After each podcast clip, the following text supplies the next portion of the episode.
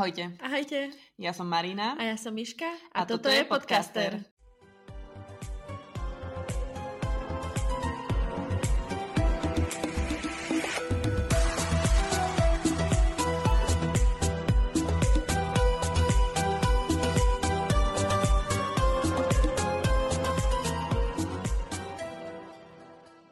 Ahojte, vítajte.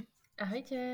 Vítajte pri epizóde Čo ste nevedeli o filmoch Harryho Pottera z takého zákulisia, z natáčania, alebo také pikošky. No a sme už na... Štvrtej časti. Áno, áno. Ohnivá čaša. Áno. Z nejakého dôvodu sa vždycky, keď mám potrebu nájsť názov tejto časti, tak chcem povedať, že Harry Potter a trojčarodenický turnaj. Ono sa to tak aj malo volať, Aha. ale potom sa to Rowlingová rozmyslela. Tentokrát som si robila prípravu aj ja.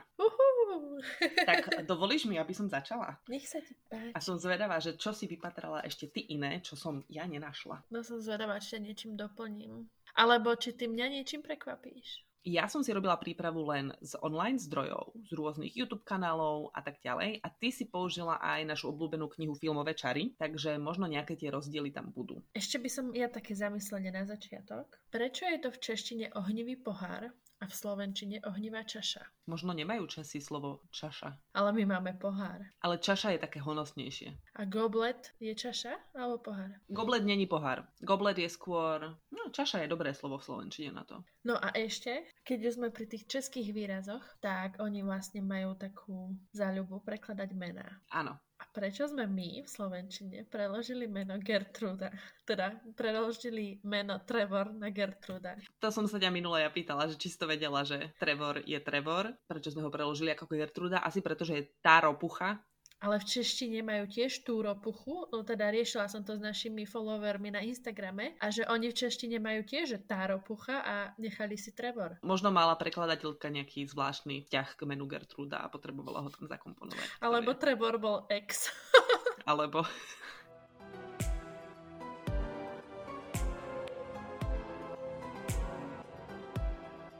Začnem titulkami koncovými. Začneš koncom. Ako vieme, tak v tomto filme sa nachádza veľmi akčná a celkom obľúbená scéna Harryho bojujúceho s drakom. Takýto for, ktorý si dovolil urobiť režisér Mike Newell je, že v záverečných titulkách dal teda disclaimer, keď oznám, že no dragons were harmed in making of this movie. No a keď sme pri drakovi, tak ostanem aj pri ďalšej veci. Vedela si, že na vlastne takú tú technické natáčanie, kedy sa naozaj používali aj modely v takej tej skoro rovnakej veľkosti, bol zrecyklovaný model baziliška na vytvorenie vlastne uhorského chvostorožca. Áno, áno. Ale oni tak všeobecne akože radi recyklovali. Máš nejaký príklad? Mám, ale až v peťke. Aha. Keď v peťke robili proroctva, mm-hmm. tak ich potom zrecyklovali a spravili z nich misky a poháre na kávy do ministerstva magie. No, to je pekné. To sa mi páči. Už aj tie zlaté stránky, to je také ekologické, že využili niečo, čo existuje. Áno, ale rekvizitári, oni veľmi často naštevovali bazáry a výpredaje a všelijaké antikvariáty. Áno, to sa tam hodí. Hodí, ale aj, že vie, že nemali tú potrebu všetko si vyrábať, ale mm-hmm. proste radšej si obchodili, lebo vieš, koľkokrát by bolo jednoduchšie si niečo prosto vyrobiť alebo dať niekomu vyrobiť, ako mm. prosto míňať ten čas a obkráčať si a nájsť niečo takéto. Keď si to tak vezme, že tým, že chodili po týchto bazároch, toľko inšpirácie, ktoré tam mohli aj nájsť, že aj keď niečo proste napríklad mali nejakú predstavu, že niečo chcú vytvoriť, ale že dobre, ako by to mohlo vyzerať a čo by nás mohlo inšpirovať, proste stačilo sa ísť pozrieť fakt na tie bazáre rôzne.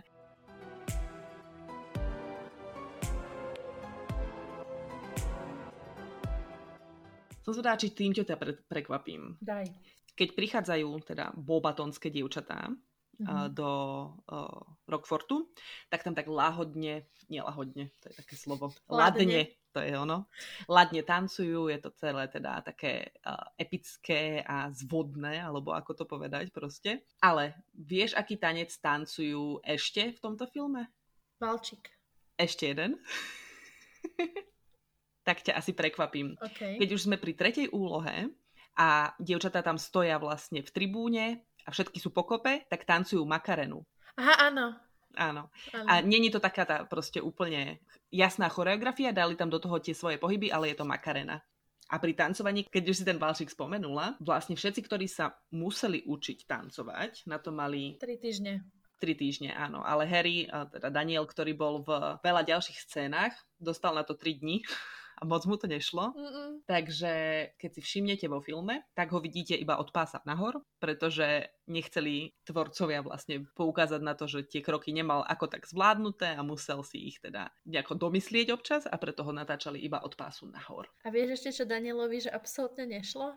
Neviem. Znakovanie. Znakovanie? Znakovanie. Keď natáčali scény pod vodou, Aha tak Daniel bol na polročnom potapackom kurze, ale aj napriek tomu mu znakovanie akože moc nešlo, lebo raz nechtiac posunkami naznačil štábu, že sa topí, tak vyvolal obrovskú paniku a následne na to zle pochopil znaky potapača, alebo režiséra, alebo prosto niekoho, ktorý mu hovoril, že OK, máme všetko, môžeš ísť hore. A on to pochopil, že OK, ešte tú chvíľku počkaj, ešte musíme niečo dotočiť. Mm-hmm. A on že si povedal, že OK, to dám, lenže precenil sa a upadol do bezvedomia a potom ho museli vyťahovať a dávať mu prvú pomoc. Wow, no predstav si, že toto nebolo nikde pri týchto informáciách o týchto scénach práve z jazera spomenuté a dosť často sa spomínalo a práve, že bol Daniel vo väčšine týchto faktov ospevovaný, že mm. dokopy cca 42 minút minút nalogoval natáčania pod vodou. 42 minút, akože... Čistého času natáčania nalogoval. Minút? Toče... Lebo ja som našla, že 41 hodín aj nejaké minuty.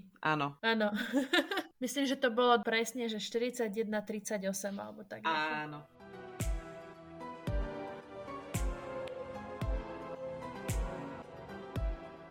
No a vlastne celé toto, ako vytvorili to jazero, tak to bol veľký obrovský bazén, ktorý potrebovali ale nejako dostať do neho blue screen, vlastne na doplnenie efektov a potrebovali ho osvetliť. A to vlastne urobili tak, že okolo celého toho bazénu postavili vlastne takú veľkú stenu z tých veľmi jasných žiaroviek.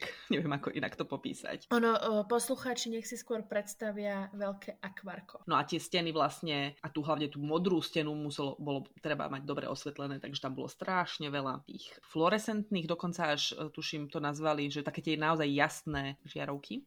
No a čo tu mám ešte napísané? je, že to bolo v podstate najväčšie dovtedy postavené podvodné blue screen, že dovtedy nikdy nebolo také nič postavené a obsahovalo 500 tisíc litrov vody. To si neviem ani predstaviť.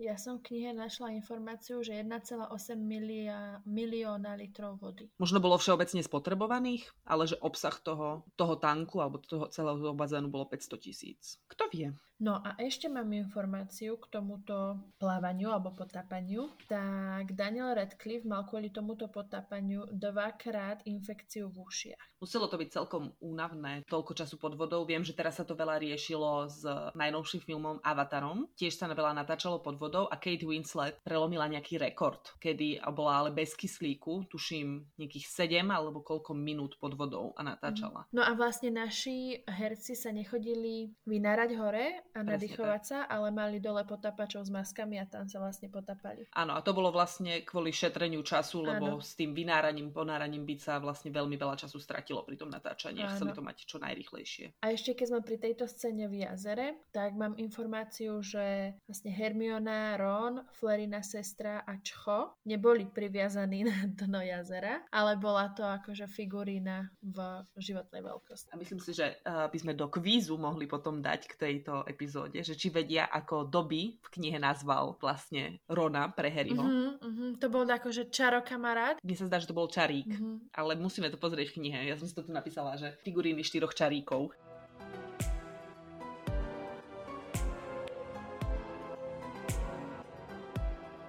Vieš o tom, keď sme už pri hlavných hrdinoch všetkých mm. troch, že naše Golden Trio na začiatku natáčania vôbec jednotky plánovali po tretej časti vymeniť? To som nevedela. No, že vlastne chceli už do štvorky obsadiť niekoho iného, lebo že deti príliš rýchlo dospievajú. No len, že Harry Potter nabral také grády a fanbase, že si povedali, že to prosto už nemôžu urobiť. A napriek tomu, že už prosto vedeli, že už ich nemôžu vymeniť, lebo prosto by nahnevali hnevali fanúšikov. Napriek tomu si režisér uvedomil až po vypustení ohnivej čaši do sveta, do, na plátna, že akú veľkú má základňu fanúšikovskú, keď sa začali búriť fanúšikovia, keď Hermiona si obliekla rúžové a nie modré šaty. Že ho to úplne prekvapilo, že nečakal proste takéto hejty. No, čo sa týka tohto ešte, tak štvorka zároveň mala byť takisto dvojdielným filmom. Áno. Od začiatku bola plánovaná ako dvojdielna. Ale teda Mike Newell sa nechal presvedčiť Alfonzom Cuaronom práve, že aby to urobil ako jeden film. Bol si istý, že nájde dostatok scén a postav, ktoré môže z filmu vyseknúť, bez toho, aby stratil nejaký kontext. Ja som našla informáciu, že práve Rowlingová nedovolila natočiť dva filmy a že David Heyman bol strašne sklamaný naštvaný producent, že musí vypustiť Soploša a Vinky.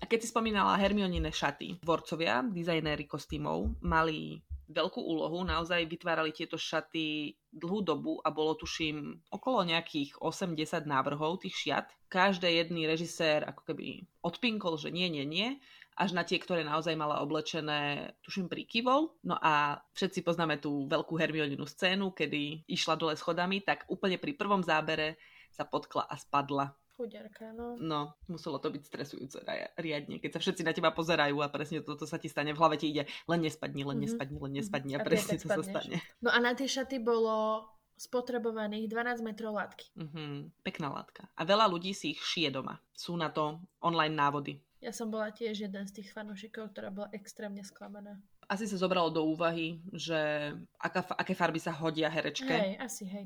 No ale to som chcela, uh-huh. že keď je tá scéna, keď vlastne už Hermiona tancuje s tým Viktorom, tak Ron neviem, ako je to v origináli, ty určite budeš vedieť, ale Ron povie, že hlavu má ako tekvica, čo? A ja som si doteraz myslela, že to akože hovorí o Hermione a tom je aj účese, že to prosto vyzerá ako taká tekvica, vieš? Mm-hmm. Lenže teraz, neviem, kedy to bolo, som si uvedomila, že vlastne on môže rozprávať aj o Viktorovi, že má takú veľkú a dutú ako tekvica. On rozpráva o Viktorovi, podľa mňa. Že hej. Neviem ti to povedať, ten výrok v angličtine, ale z kontextu mi vidie, že, že hovorí určite o Viktorovi. Hmm. Aspoň to je môj dojem. Hej, lebo keď som, keď mi to vlastne napadlo, že to hovorí o Viktorovi, tak vlastne oni tam potom sa rozprávajú, že, že nemyslím si, že chodil do knižnice kvôli tomu, aby sa učil. Alebo proste niečo v tom mysle. A vtedy mi, že ty kokso, on hovorí o Viktorovi, že má hlavu ako tekvica. A úplne mi to tak takže blík. No a keď sme už e, pri týchto režiséroch a producentoch, dve veci mám k tomu. Ako veľmi musí byť ťažké, alebo aká je tam hierarchia, že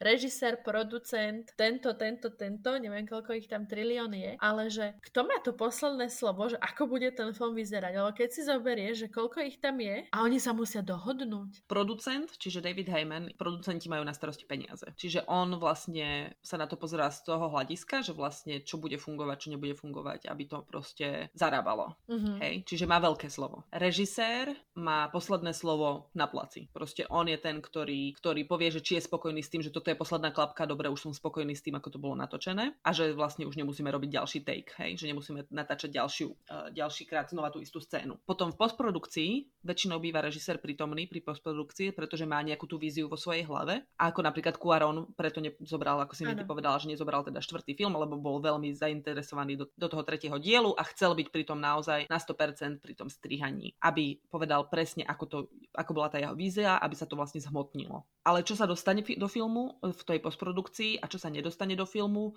to je tiež vec režiséra a producenta. Podľa mm. mňa mhm. sa oni dvaja najviac spolu dohadujú. Povedala by som, že art director je tam tiež veľmi dôležitý, ale, ale jeho idei sú vlastne len to, ako sa vytvorí niečo vizuálne.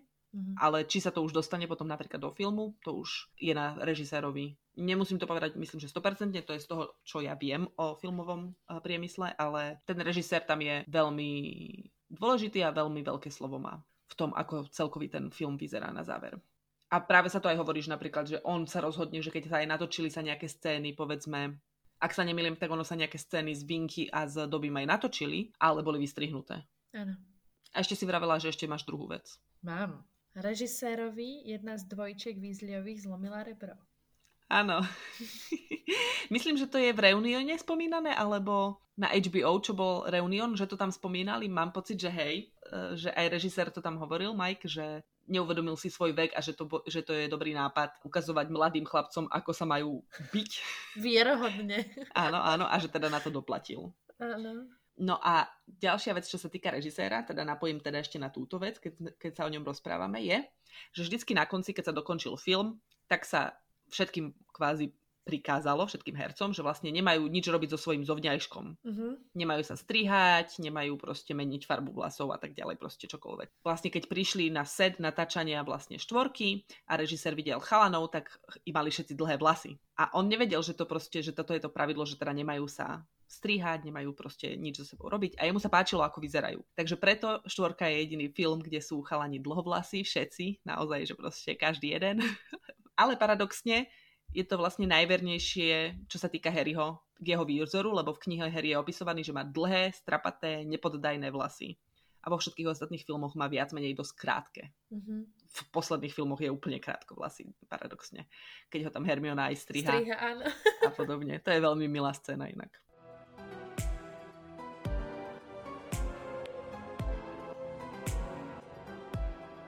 Zajímavá vec, ktorú som si sem nenapísala, ale ostala mi v hlave mm-hmm. a mhm. neviem prečo a vôbec to tam nevidím, ale inšpirácia pre celkový film Ohnivej čaše tohto režiséra boli bollywoodske filmy. A vysvetlenie je tam také, že proste bollywoodske sú veľmi filmy sú veľmi farebné, čiže či sa to už týka vlastne na začiatku majstorstiev sveta v metlobale, alebo samotného plesu, alebo potom celkovo tých úloh, že to je prvá vec. Potom, že sú veľmi hudobné, to akože malo byť ukázané na tom plese. Uh-huh a ešte niečo tam bolo. Ale mne toto akože mozog nebral, že bollywoodske filmy sú veľmi typické takými spoločnými choreografiami a piesňami, proste kde akože naozaj je tam veľa farieb, je to výbuch mm-hmm. farieb, ale že proste prečo práve bollywoodske filmy boli inšpiráciou, to som si nejako ne, nespojila. Ale keď hovoríme o Bollywoode, tak spomeňme aj dve indické herečky. Vedela si, že tieto herečky nie sú v skutočnosti sestry? Sú to dve rôzne herečky, ktoré hrali Parvati a Padmu. Fakt, to som nevedela. A v štvrtom filme sú to iné herečky ako v treťom filme. Aj v trojke boli? Boli, ale scéna jedine, kde sme ich mohli možno nejako zbadať, bolo, keď boli na veštení. A oni sa takto podobajú, že nie sú sestry, ale sú... Áno. Wow. To potvrdzuje moju teóriu o tom, že každý máme na svete svoju dvojičku. Oni nie, nevyzerajú veľmi až tak podobne, keď si ich naozaj pozrieš v tých uh, scénach, že akože ľahko ich zameníš si, ale keď sa na ne pozrieš vedľa seba, tak nie sú až také úplne podobné. Ale teda Parvati hrá Šefali Chaudhary a Padmu hrá Avš- Avšan Azad. No a obe sú vo filme zaradené do Chrabromilu, aj keď Padma teda bola v Bystrohlave. Áno, a ľudia to dávajú ako chybu vo filme, ale nevšimnú si, že vlastne to nie je chyba vo filme, že oni ich proste len tak dali. Ale keď sme spomenuli Bystrohlav, tak prvýkrát vo filme vidíme, má, má nejakú dôležitejšiu úlohu postava, a to je teda Čcho, ktorú Harry ľúbi. a uh, prvýkrát vlastne vidíme ako keby tak bližšie odznak Bystrohlavský a ľudia si strašne pletú, že prečo vo filme uh, je v odznaku vrana, keď v skutočnosti je v odznaku orol. A teda uh, Rowlingová to vysvetlila, že ona slovo raven nebola inšpirovaná, inšpirovaná ako slovom vrana, ale raven znamená takisto čierny a, a claw je teda ten pazúr a mhm. orly majú čierne pazúre. Takže napríklad to isté je aj z Griffin, Gryffindor. Griffin je vlastne bájna postava, ale v embléme majú leva, čiže není to presne ten názov neodvozuje to, aké zviera sa nachádza na erbe. A Čcho sa nikdy nechcela zúčastniť, jak to volá? Konkurzu. Konkurzu na túto postavu. Otec jej o tom stále rozprával, že aby tam išla, aby tam išla a ona povedala, že sa jej nechce a išla nakupovať a rozhodla sa po ceste na tie nákupy, že tak predsa len sa tam zastaví a nakoniec tú rolu vyhrala. to je ale náhoda. To ako Hermiona, nie? Keď tam nechcela ísť a nakoniec ju ona profesorka presvedčila. Áno, a ja som vlastne našla jednu zaujímavú informáciu, ktorá sa týka ešte jednotky, ale bola natoľko zaujímavá, že, že ti ju musím povedať, to mi až teraz bliklo. Celé to, že vlastne Daniela Radcliffe vôbec producent chcel osloviť, uh-huh. ako David Hyman, a že si ho našiel a že vlastne bol vôbec v tom istom divadle uh-huh. ako, a, ako on, tak to nebola náhoda, ale bolo to kvôli Maggie Smith, ktorá hrala McGonagallovú, lebo oni dvaja spolu hrali vo filme David Copperfield. Uh-huh a vlastne Maggie tam veľmi úzko spolupracovala s Danielom a považovala za veľmi šikovného herca mladého a ona ho odporúčila na túto rolu. A Daniel to vlastne v niekoľkých rozhovoroch povedal, že vlastne za celú svoju kariéru Harryho Pottera vďačí vlastne Maggie Smith, že ona vlastne o ňom povedala nejakému Davidovi Hymanovi. No a teraz neviem, či je to pri štvorke alebo pri peťke, ale vlastne Maggie Smith mala eh, rakovinu prsníka Vážne, to som nevedela. A ona aj napriek tomu, že podstupovala silné chemo- chemoterapie, hrala. Mm-hmm. Wow. Mm-hmm. Ona je inak úžasná herečka. Len teraz neviem, že či to bolo pri peťke alebo pri štvorke.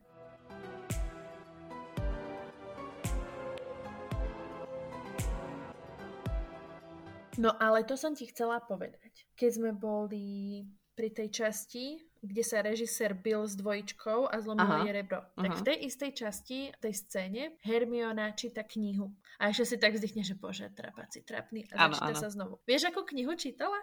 Harryho Pottera. Áno. že ako nie je to vidno, nápis nie je vidno, ale že podľa obrázku fanúšikovia zistili, že je to obrázok titulnej fotky anglickej obálky. A ešte som mala vlastne jednu vec k plesu. Kapela, ktorá mne sa veľmi páčila na tomto mm-hmm. plese. Neviem, ako sa v preklade volá. Neboli to sudičky nejaké? Áno, sudičky ich nazvali, tuším. Tak, v skutočnosti e, táto kapela pozostávala z veľmi známych spevákov a hudobníkov z skupiny Radiohead a zo skupiny Pulp. A to som nevedela a to bolo, že No a náš obľúbený fakt z plesu, že jedlo nie je jedlo, ale je to odliatek zo živice. Áno, áno, áno. No a keď si už bola pri postavách, uh-huh. tak ja mám jednu pre mňa veľmi fascinujúcu pikošku. Flair de la Courová uh-huh. je akože, ale naozaj francúzska. Je to ano. francúzska herečka. A Viktor Krum nie je len akože bulharský herec, ale je to naozaj bulharský herec. a zaujímavé je, že teda Flair ako herečka v angličtine nemá ale francúzsky prízvuk a že ho musela hrať. Fakt? Tak to som nevedela. Študovala ale... v zahraničí, alebo ako to bolo vysvetlené, že má veľmi dobrú angličtinu a že musela francúzsky prízvuk teda hrať. Ale keď spomínaš teda Stanislava Janevského, tak sa volá teda herec, ktorý hrá Kruma, áno, áno. tak v celom filme povie iba dve vety 20 slov dokopy. A keď už sme pri Stanislavovi, tak vieme aj meno herečky Flair. Je Áno. to Clemens Poisheová. Poishe. Tu som si nenapísala, lebo to by som nevyslovila. A posledné dve veci, ktoré tu mám ja. Taký rozdiel medzi filmom a knihou je, že teda Medaj má oko ako keby pripevnené takým popruhom alebo páskou. V knihe teda bolo samo o sebe vložené teda iba v očnej bulve, e, či v tiere, či jak sa to volá. Socket je to v angličtine. No a tu, aby teda schovali všetku tú techniku toho oka, tak preto je tam aj ten pásik a zároveň preto má aj takú parochňu, blondiavú, veľkú celkom, lebo neviem, či v knihe bol takýto vlasatý med eye a tá vlastne parochňa schováva, schováva všetky tieto kablíky a veci, ktoré poháňali oko, aby bolo také Chaos. Ubehané. No a informácia, ktorá mňa extrémne sklamala, že to není realita. A neviem, či ty budeš vedieť, o kom hovorím, ale no, možno poď. budeš. Henry Cavill, posledný Superman, alebo Witcher, alebo proste polobok na zemi. Henry Cavill sa uchádzal o rolu Cedrika Diggoryho. Žiaľ, nedostali ju, skončili sme s Robertom Pattinsonom, čo už. Ktorý sa vyjadril, že by si radšej zahral ešte párkrát Cedrika ako ešte raz Eduarda Kalona. Áno, áno, áno. No a vraj, aj keď neviem si, či toto je pravda, lebo si hovorím, že až nebol až takým populárnym hercom v tej dobe Henry Cavill, aby toto bola podľa mňa realita. Vraj sa uh-huh. spisovali petície za to, aby on dostal rolu Cedrika a nie Robert Pattinson. Čo urobil? Ešte raz? Alebo že sa spisovali, že fanúšikovia spisova, spisovali petíciu za to, aby Henry Cavill dostal túto úlohu Cedrika Diggoryho a nie Robert Pattinson, ale to sa mi nezdá ako reálne, lebo vtedy on nebol až tak populárnym hercom Henry Cavill. On Aha. je veľmi populárny v posledných rokoch a možno, možno to bolo reálnou, ale akože ja som veľmi sklamaná, aby som Henry Cavilla uvítala v hociakom filme, hoci kde, hoci kedy. Idem si ho vygoogliť. Henry, kokos, hneď mi ho vyhodilo. Cash, Uh, not my type. Nie. Ugh. Not my type. Ale ako Geralt v Zaklinačovi? Hmm, mm-hmm. ahoj. Áno, to je ten Witcher. To je ten Witcher. Aha, aha. Okay. No, tak tam... Alebo tam hral aj posledné, v, na Netflixe je Enola Holmes, teraz už je tam aj druhý film, tak tam hrá Sherlocka Holmesa. Takže to boli moje fakty, nechala som si ten najkrajší na záver. A ty môžeš prejsť na čísla. Ja tu ešte ale mám nejaké fakty. Tak taký najjednodnejší, je to jediný film, kde nie je pani Weasleyová. To som si nezapísala. OK, tak ešte jeden z tých nudných, ktorý som si ani nezapísala, ale teraz je blikli, keď si to povedala. Prvý film, ktorý sa nezačína na privátnej ceste, A Pikoška, neviem ako sa volajú herci, ale teda pána pani Darsliovci sa to dozvedeli na placi, keď prišli vlastne natáčať a režisér im povedal, že o, vám to nepovedali, my sme vás vyškrtli. Áno, oni si pýtali veľmi veľké peniaze. Bolo to tak sarkasticky v jednom videu povedané, že zabudol im niekto povedať, že nie sú hlavné postavy tohto filmu. že si pýtali príliš veľké peniaze. Fakt? Lebo potom vraj pán Darcy išiel za Rowlingovou osobne a spýtal sa jej, že či by nemohli teda prísť aspoň na nejaké DOD do Rockfortu, lebo že on chce hrať. a Rowlingová mu nežne povedala, že nie.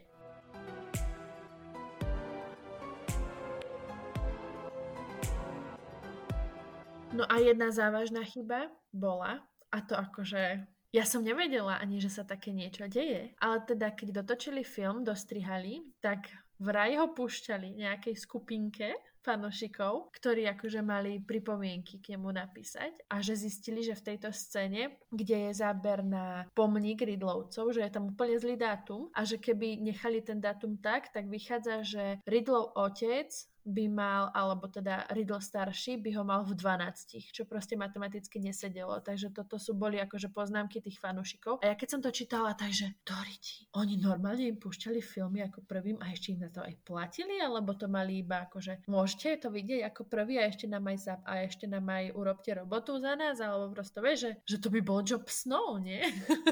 Čo sa týka cintorína, tak tam je ešte niekoľko chýb s Pettigrew. Ako prvé je, že je taká zaujímavosť, že sa na to dá pozrieť, neviem ako, mo, povedz mi ty svoj názor. V trojke na záver, keď Prašivca, alebo respektíve Pettigrew už nevedia udržať a on sa predsa len transformuje na potkana, tak vlastne jeho oblečenie padne na zem. Ale v štvorke to isté oblečenie má oblečené na nielen hneď v úvodnej scéne, ale celkovo to isté, celý ten istý kostým vlastne, ktorý tam za sebou zanechal, tak ho používa to isté oblečenie aj v tomto filme. Teraz si vymýšľam, ale mne sa marí, že v knihe keď ho transformujú v škriekajúcej bude, takže mu musia dať nejaké ich oblečenie. Že vlastne on sa premení a je holý. Áno, tak Čiže mu tam byť. niečo akože dajú. Otázka je, ako sa to oblečenie z toho Rockfortu prenieslo tam, kde ušiel Pettigrew, hej? Hej, presne. Uh-huh. Že to je podľa mňa taká chyba, skôr by som a to, to je povedala. vlastne otázka, že prečo to nepoužili ako dôkaz, že tam ten Pettigrew bol. To je také nelogické. to je tak, keby si mohla začať hovoriť, prečo proste automaticky hneď nedali Siriusovi Veritaserum a proste bolo by všetko vyriešené, alebo komukoľvek, keby dali Veritaserum v celom tomto sérii filmov, tak by bolo veľa problémov vyriešených. Mm. Ale čo sa týka Prašivca, alebo teda Pettigrewa, tak keď ide vlastne urobiť svoju obetu a odrezáva si teraz neviem ktorú ruku. Pardon, ale teda vloží si do ľavého vačku prútik Voldemortov odreže si ruku a keď si Voldemort prítá svoj prútik, tak ho vyberá z pravého vačku. Veľká chyba. Keď krásny Viktor Krum káza do veľkej sieni, tak Ron tam na ňom slinta, že oh, pozri, to je Viktor Krum. A vedľa neho sedí Seimus. Simus? Seamus. Seamus? Seamus je to v angličtine. Fakt? Mhm. Seamus? Seamus Finnegan. Seamus. OK. Tak vedľa neho stojí Seamus. Sim, Siemens. Dobre. Siemens. Keď krásny Viktor Krum kráča do veľkej sieni a Ron tam na ňom ide oči nechať a slinta, tak vedľa neho sedí Seamus. Lenže potom, keď je za chvíľku záber, tak Seamus už sedí oproti Ronovi. Aha. Taká istá celkom závažná chyba by som povedala aj pri druhej úlohe. S Ronom. Nie, s Hermionou a s Harrym, kedy Hermiona príde a dá okolo... Uterák, uh-huh. To je moja obľúbená chyba. Potom je zase na jej krku, potom je zase na Harryho a nevedia sa vlastne rozhodnúť, kto, kto by mal mať tento úterák na sebe. To je moja obľúbená chyba a hovorím ju v kuse, keď pozerám tento film a Ivan, pozri, pozri, pozri. A ježiši, už zase. Hej. A jedna takáto ešte organizačná chyba by sa dalo povedať je, že vlastne keď prichádzajú pobatončania a drum, durmstrankčania, tak potom je vidno v jednom zábere, ale iba v jednom, nie vo všetkých, ako je taká značka na zemi, na mieste, kde Dumbledore má stáť a vlastne hovoriť svoj príhovor alebo vítať Durmstrangčanov. Tajomnej komnate je takto plno týchto značiek. Ale keď Fred hádže papierik, to je inak scéna, ktorej nerozumiem, že čo tam akože robili všetci pokope, ale dobre, nebudeme to tu riešiť teraz. Tak Fred hodí papierik do Rona a Ron rozbalí ten papierik a tam je, že pohnite si, lebo všetky dobré sa minú. Tak predtým, ako ten papierik Fred skrčí, tak je jasný text, že je písaný hore. Ale mm-hmm. keď Ron rozbalí ten papierik, tak už je text v strede. A keď si sa vrátila do väzňa za skabanu, tak ja sa vrátim ešte ďalej do tajomnej komnaty, kde sa chlapcom hlas nezmení, keď vypijú všeho džús. Ale tu, v tejto časti, keď vypije všeho džús divoký Moody, mm-hmm. tak jemu sa hlas zmenil.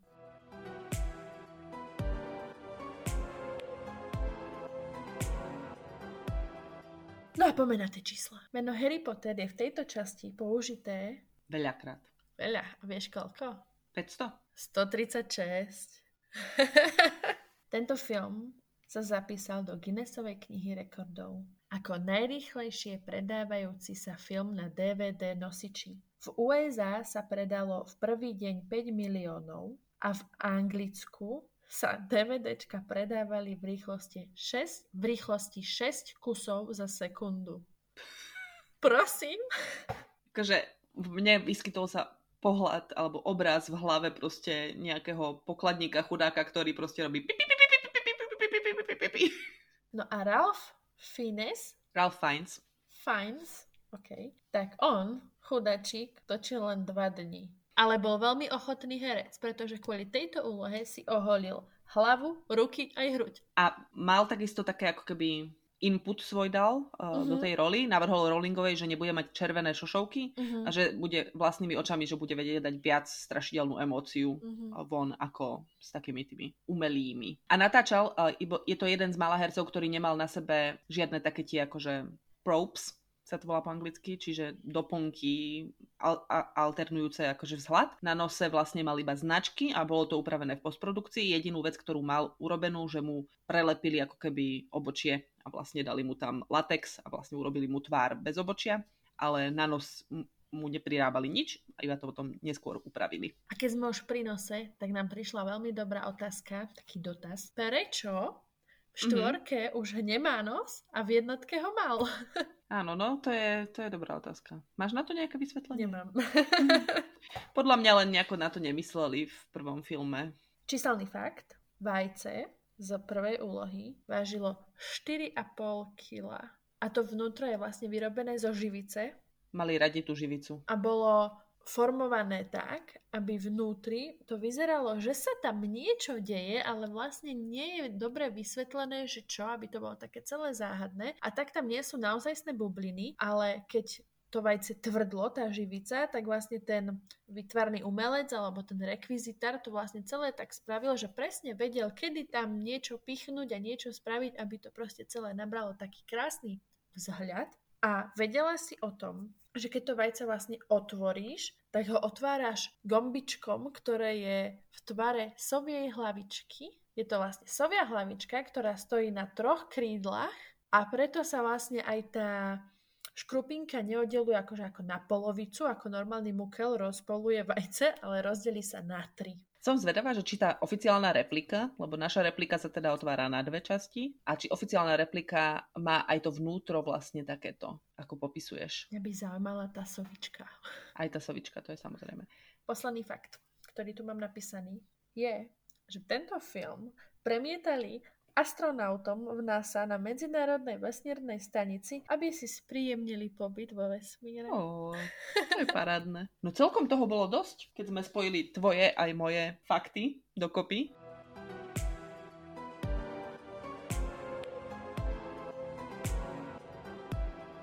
Tak, veríme, že vás tieto fakty zaujali, že ste sa dozvedeli niečo nové opäť. Dajte nám vedieť, čo vás prekvapilo najviac alebo teda čo vás neprekvapilo vôbec. A keď máte nejaké pikošky aj vy, zo zákulisia natáčania alebo čokoľvek, dozvedeli ste sa, niekto vám zašepkal do uška, tak nám to prosím napíšte. My sa rady dozvieme niečo nové tiež. A nezabudnite v piatok pozerať už štvrtú časť na Markize Ohnivú čašu, alebo ak to počúva nejaký český kamarát, tak Ohnivý pohár.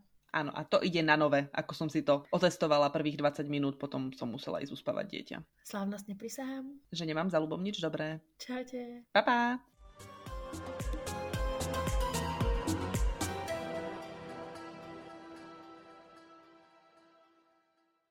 Ak sa vám náš podcast páči, tak nás môžete sledovať na Instagrame zavináč podcaster. Alebo na našom blogu, kde máte možnosť aj komentovať naše články, po prípade si stiahnuť nejaké grafiky, ktoré sme pre vás pripravili. A takisto si môžete dať odber aj na našom YouTube kanáli Podcaster s Marinkou a Myškou, kde okrem podcastov môžete nájsť aj rôzne videá, vlogy, DIY návody. Snažíme sa tam pridávať z každého rožku trošku. Počúvať nás môžete na všetkých podcastových platformách